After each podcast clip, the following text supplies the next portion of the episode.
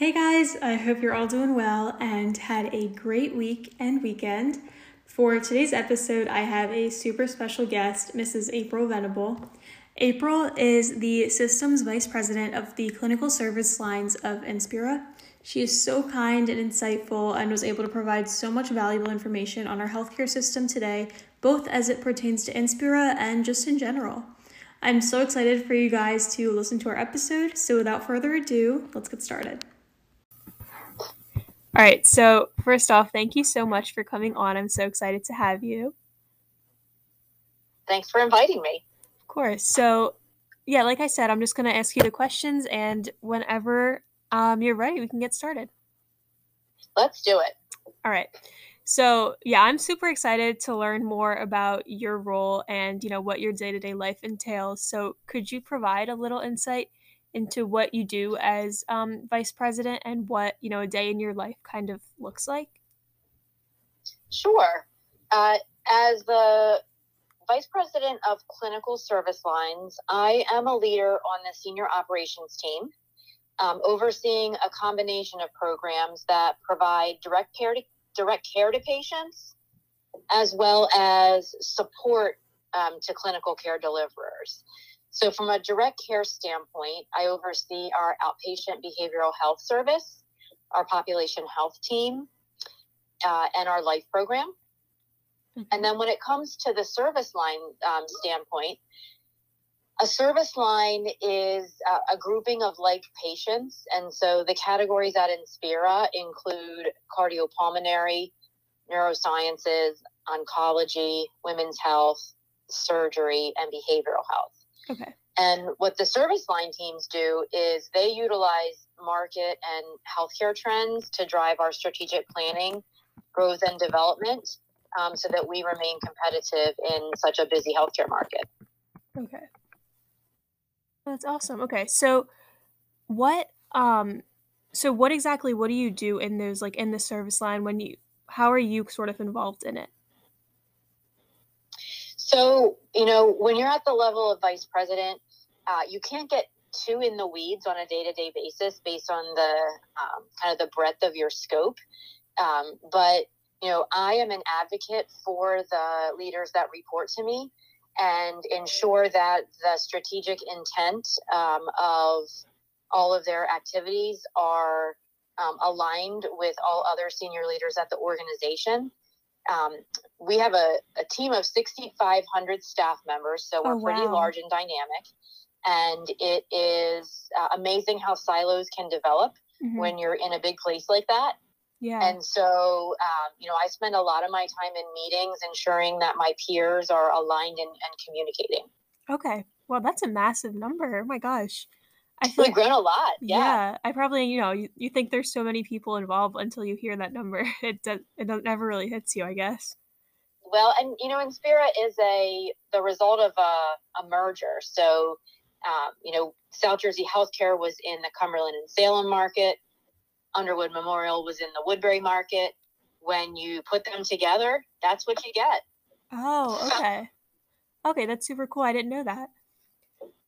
Yeah, Inspira was create was formed and named only in 2013.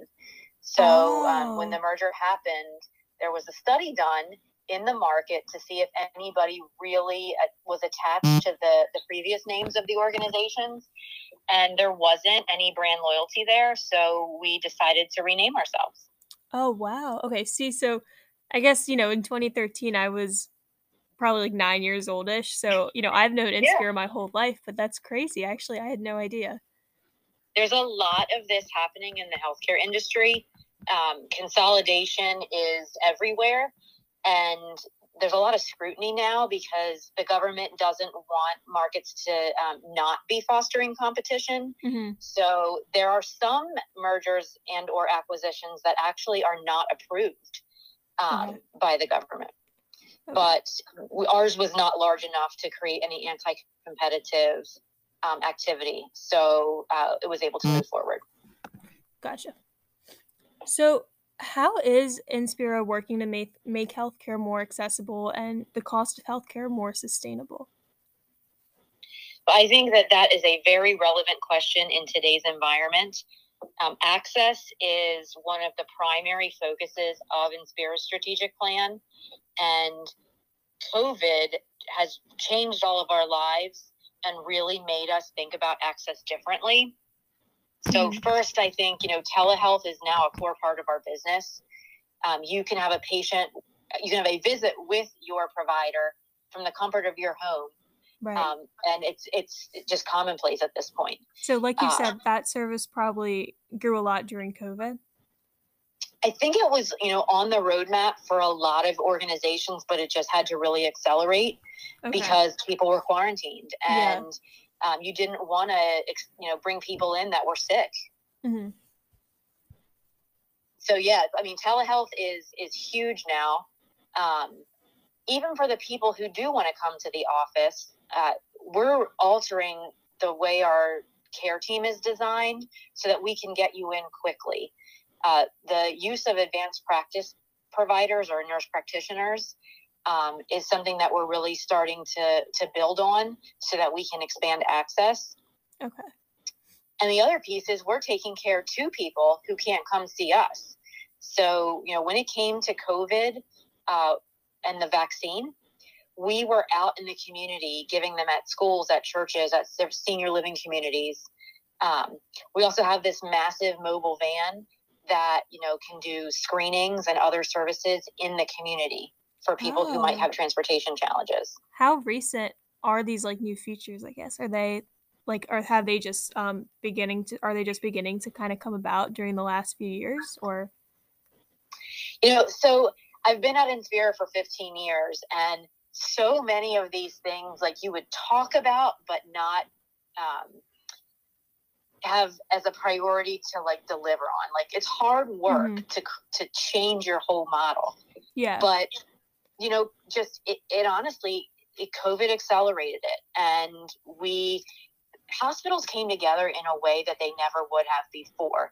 You would think about, you know, the guy next door is your competitor, and people really work together. Um, there were, you know, alliances across the state so that you know everybody could learn from one another. And I think as an industry, it's propelling us forward. okay that's great yeah do you think a lot of these you know features and advancements will kind of continue after covid sort of dies down I do. Um, you know, there's a there's a term that we use a lot uh, at work, which is called um, a disruptor. hmm And so, you know, you're seeing a lot of new companies come into the market because they know that there are a lot of broken processes in healthcare. yeah Um, and so they want to kind of redefine the way care is delivered. I'll give you an example. CVS bought the health insurer Aetna.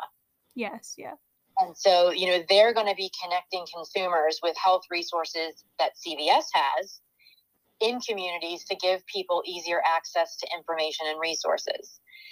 You know, people, you, you wouldn't have expected that 10 years ago. okay Um, the other thing is artificial intelligence. So, you know, big data is entering the healthcare industry that will apply machine learning algorithms to really mimic humans in the analysis and comprehension of all this complex medical data. So, um, I, I think that the the trend of innovation is just going to um, grow more. Okay, and sorry, not to get off topic here, but um, is a lot of artificial intelligence used at Inspira? Like, is that very prevalent there? It's it's still pretty preliminary for us. Okay. Um, but there, you know, if you if you read the literature, there are a lot of things that aren't necessarily replacing humans, Uh huh. but they are um, drawing your attention to the right things so that you can be more productive. So if I have data that tells me that based on the condition you came in with, you're a high risk for readmission, I might assign somebody in the social work department to you know come have a, a chat with you do an assessment and make sure that you have the resources you need in the community when you get home a social worker can't spend an hour with every single person Mhm. but the technology can tell you the ones where you're going to get the biggest bang for your buck Okay. Do you like do you see a bigger future for artificial intelligence? Maybe not, you know, necessarily replacing humans, but you know, having taking on a lot of the things that humans do? I I think it's going to take time um, and a lot of trial and error. You know, I was reading um, about there was there were some institutions that were trying to do some things in the oncology world that um, they it wasn't resulting in the right type of care being delivered, okay. and so you run a risk of you know making some pretty big missteps, especially in a patient who has something as serious as cancer. Yeah. So you know, I, I do think it's going to find its pockets where it's appropriate, but there's going to be other places where it just isn't. Okay, that makes sense. I mean, obviously, I feel like unfortunately there's a lot of things that could potentially go wrong. Yeah, and you know, what if it goes wrong for one in in a hundred thousand? This is automated, so it's still wrong. Yeah, and you know, you've got to make sure that you can reteach, you know, that algorithm um, to, to not make that mistake again. Mm-hmm. So I guess while we're on the topic, where do you see healthcare going in the future? You know, not necessarily just related to artificial intelligence, but even broader than that. So we participate in um, a model that was created through the Center for Medicare and Medicaid Innovation. It's called an, account- an accountable care organization. Okay. And what these models do is they reward healthcare providers for tackling our issue of cost, delivering high quality and good patient experience. It's called an accountable care organization. And I think that the future is going to evol- involve not just voluntary participation in these models, but mandatory because the Medicare system is going to go bankrupt if we don't change the um, the level of spend that is taking place. And so the future is going to be designed around proactive care, preventive care, um, you know, keeping people well rather mm-hmm. than treating them when they're sick. Okay. What does a lot of like the expenses in healthcare consist of? The most expensive place you can be in the healthcare environment is in the ER for the hospital. Okay. So when you think about programs designed around prevention, I'll give you an example. We have this cool program um, of remote patient monitoring. So let's say you're um, a diabetic and you only see your doctor once every three months. In between those three month visits, we give you a glucometer. You take your blood sugar at home and the results of those blood sugars transmit to your provider. Mm-hmm. Your provider will get alerted if there's a red flag, something's going wrong. And they have somebody on their team that reaches out and says, okay, I want you to do this, that, or the other thing to kind of get you back on track before you get so bad that you have to go to the hospital. Okay. And so when you when you have a more proactive approach, this one uses technology. Um, it is is you know, flagging when attention is needed so it's not wasting people's time if everything's going fine. But to, to visit your provider is so much less expensive than being, you know, treated in a hospital. The the infrastructure that is required to run a hospital is enormous.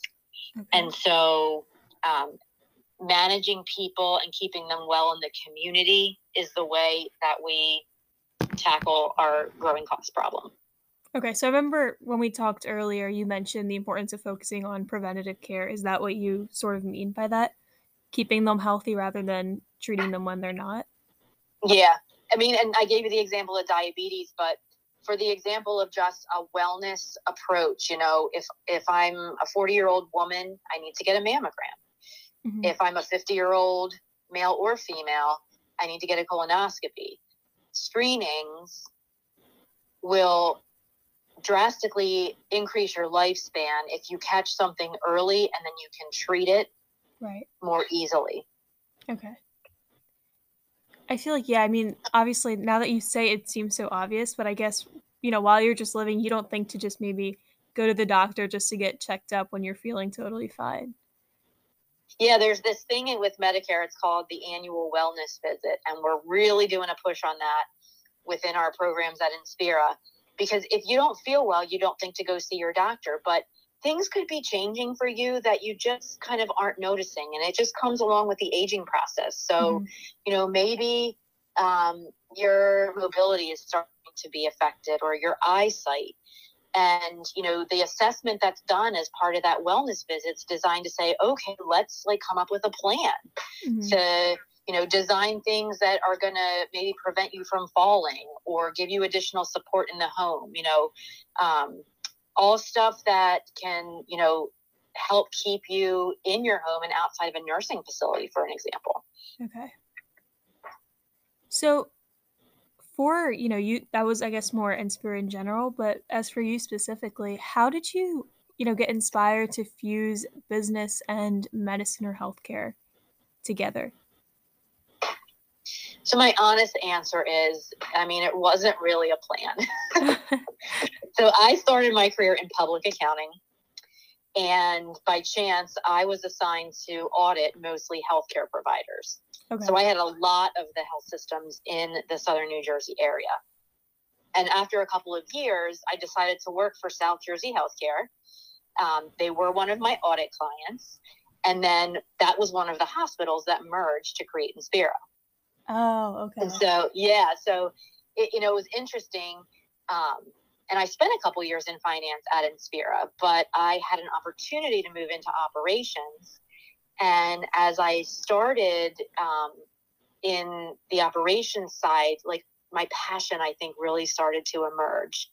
And I'll say there was such great value in the finance foundation that I built and it's been so helpful to me in running an operation. Mm-hmm. Um, and I'm not clinical, but I do feel I've really been able to contribute to the great programs and services that Inspira provides, you know, through the business talents that um, I've, I've, you know, grown over the years. Yeah, no, just by, I mean, just by hearing you explain some of the things, I can tell that, you know, you, you have like insight into both worlds, deep insight into both of them. And it's awesome to see how you're able to sort of fuse them together. Yeah the sky is the limit when it comes to that. I mean i've seen so many people start in one place and end up in another. And uh, you know everything that you experience in your life is just going to contribute to your well-roundedness i don't know that any of them are ever mistakes they're just um, a new experience that you say yep yeah, that's not for me i'm going to try something else okay yeah I think that's that's super cool, and honestly, that's amazing how you were auditing for the company and um, they merged into Inspira. That's super great. That's insane. That's so cool. Feels like forever ago. Uh, that that was 2007. Oh, so did you did you major in accounting then in college? My my major was uh, business administration, and then I want to say maybe year two or three, um, I did a concentration in accounting. Okay. I went to Drexel, so I, I was in a five year program. Oh, all right. Oh, that's cool. Yeah, Drexel's it's right around the corner in Philly. Yep, yep. Did you so did you grow up near the area here? No, I didn't. I grew up in uh, York, Pennsylvania, oh, okay. which um, is about a little over two hours from southern New Jersey.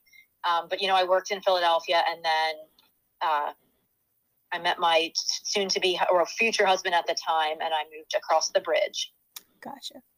That's awesome. So, my final question is Do you have any advice for teenagers or young adults pursuing a career in not only business or medicine, but any field? I mean, I already said that, you know, I, I would encourage you not to be afraid to try a few different things. And I think more and more schools are offering internships, which is the perfect opportunity to, you know, get a flavor of something to decide whether or not, you know, you like it. And one of the reasons I went to Drexel was that they have a co op program. And so I actually did my first co op in human resources and I didn't like it. Mm-hmm. And so uh, my second one was in a forensic accounting department. And then my third one was in tax. And so, you know, it's just putting together all those experiences. Um, you know, it's going to contribute to to you finding what you know brings out your passion. Okay, that's awesome. Yeah, I mean, I guess like you said, there's so many more opportunities now, and I think you know besides because of COVID, but besides that, things are a lot more accessible, and it's definitely a lot easier to get a taste into you know all the different fields and career opportunities in the future. Yeah, Inspira is a great place to work. Um, you know, every healthcare organization has um, such a significant gamut of different jobs. Um, so, and the one thing I say, you know, healthcare is never going to go away. Everyone's going to, you're, you're, always going to need it. Mm-hmm. So, um, in terms of, you know, knowing that jobs will be there, healthcare is a good field. it is. Well, I mean, that's actually, that's all I have. Do you have anything else you'd like to add? Uh, no, but I'm happy to continue to stay connected with you if um, you have any additional questions. Likewise, and thank you so much for coming on. I had a great time speaking with you, and it was awesome to learn everything. You're welcome. Best of luck. Thank you. All right, so that's all for today. I hope you guys enjoyed this episode as much as I did. And I don't know if you remember, but I did an episode with Mr. Baldessaro, who was also with Inspira and who actually connected me with April. And so it was absolutely amazing to just see how many different paths there are within the same field. There's so many opportunities, and like April said, I think it's so important to continue trying new things and exploring new fields and careers because we never know what we may like. That's all for today. Tune in soon for a new episode of Untold and Unknown. And remember, life begins at the end of your comfort zone.